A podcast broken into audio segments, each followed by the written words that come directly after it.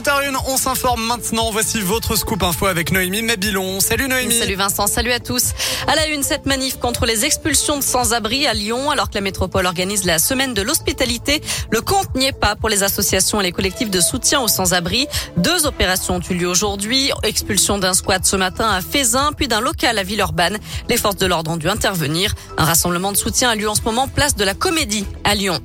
Il tente de s'échapper à quelques minutes de son procès. Un détenu placé sous surveillance renforcée car considéré comme dangereux s'apprêtait à comparaître devant la cour d'appel de Lyon hier lorsqu'il a profité du démenotage pour enjamber le box des accusés et prendre la fuite, bousculant les personnes qui se trouvaient sur son passage. Finalement, il ne sera pas allé bien loin. Les agents pénitentiaires l'ont rattrapé sur le parvis du tribunal et l'ont immédiatement ramené à l'intérieur pour qu'il soit jugé. Un hélicoptère a été mobilisé ensuite pour son retour à la prison de Corba.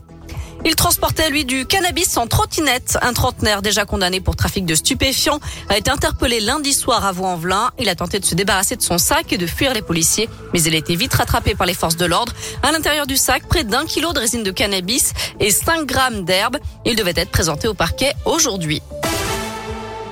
Un désarmement sanitaire serait plus que précipité. Déclaration de Gabriel Attal, le porte-parole du gouvernement, qui considère que le risque de reprise de l'épidémie de Covid n'est pas négligeable. Un peu plus tôt ce matin, Olivier Véran, le ministre de la Santé, a rappelé l'importance de rester vigilant.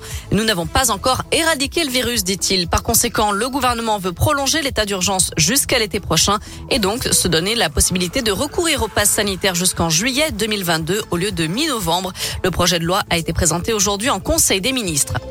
Du nouveau dans la lutte contre les violences conjugales, un nouveau dispositif va permettre aux forces de l'ordre de recueillir la plainte de la victime en dehors des commissariats ou des gendarmeries, chez une amie par exemple ou une assistante sociale ou à la mairie. L'expérimentation sera menée dans plusieurs départements, nous n'avons pas encore la liste. Beaucoup de victimes hésitent toujours à se déplacer dans les commissariats pour porter plainte.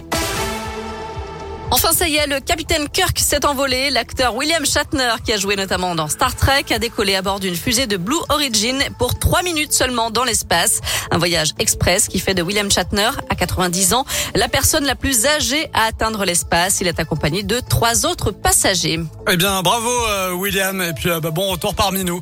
17h03, voici eh bien la question du jour. On file sur notre site radioscoop.com. Et on parle de la prolongation du pass sanitaire. Alors, faut-il durcir les sanctions? Vous répondez oui à 50 3%.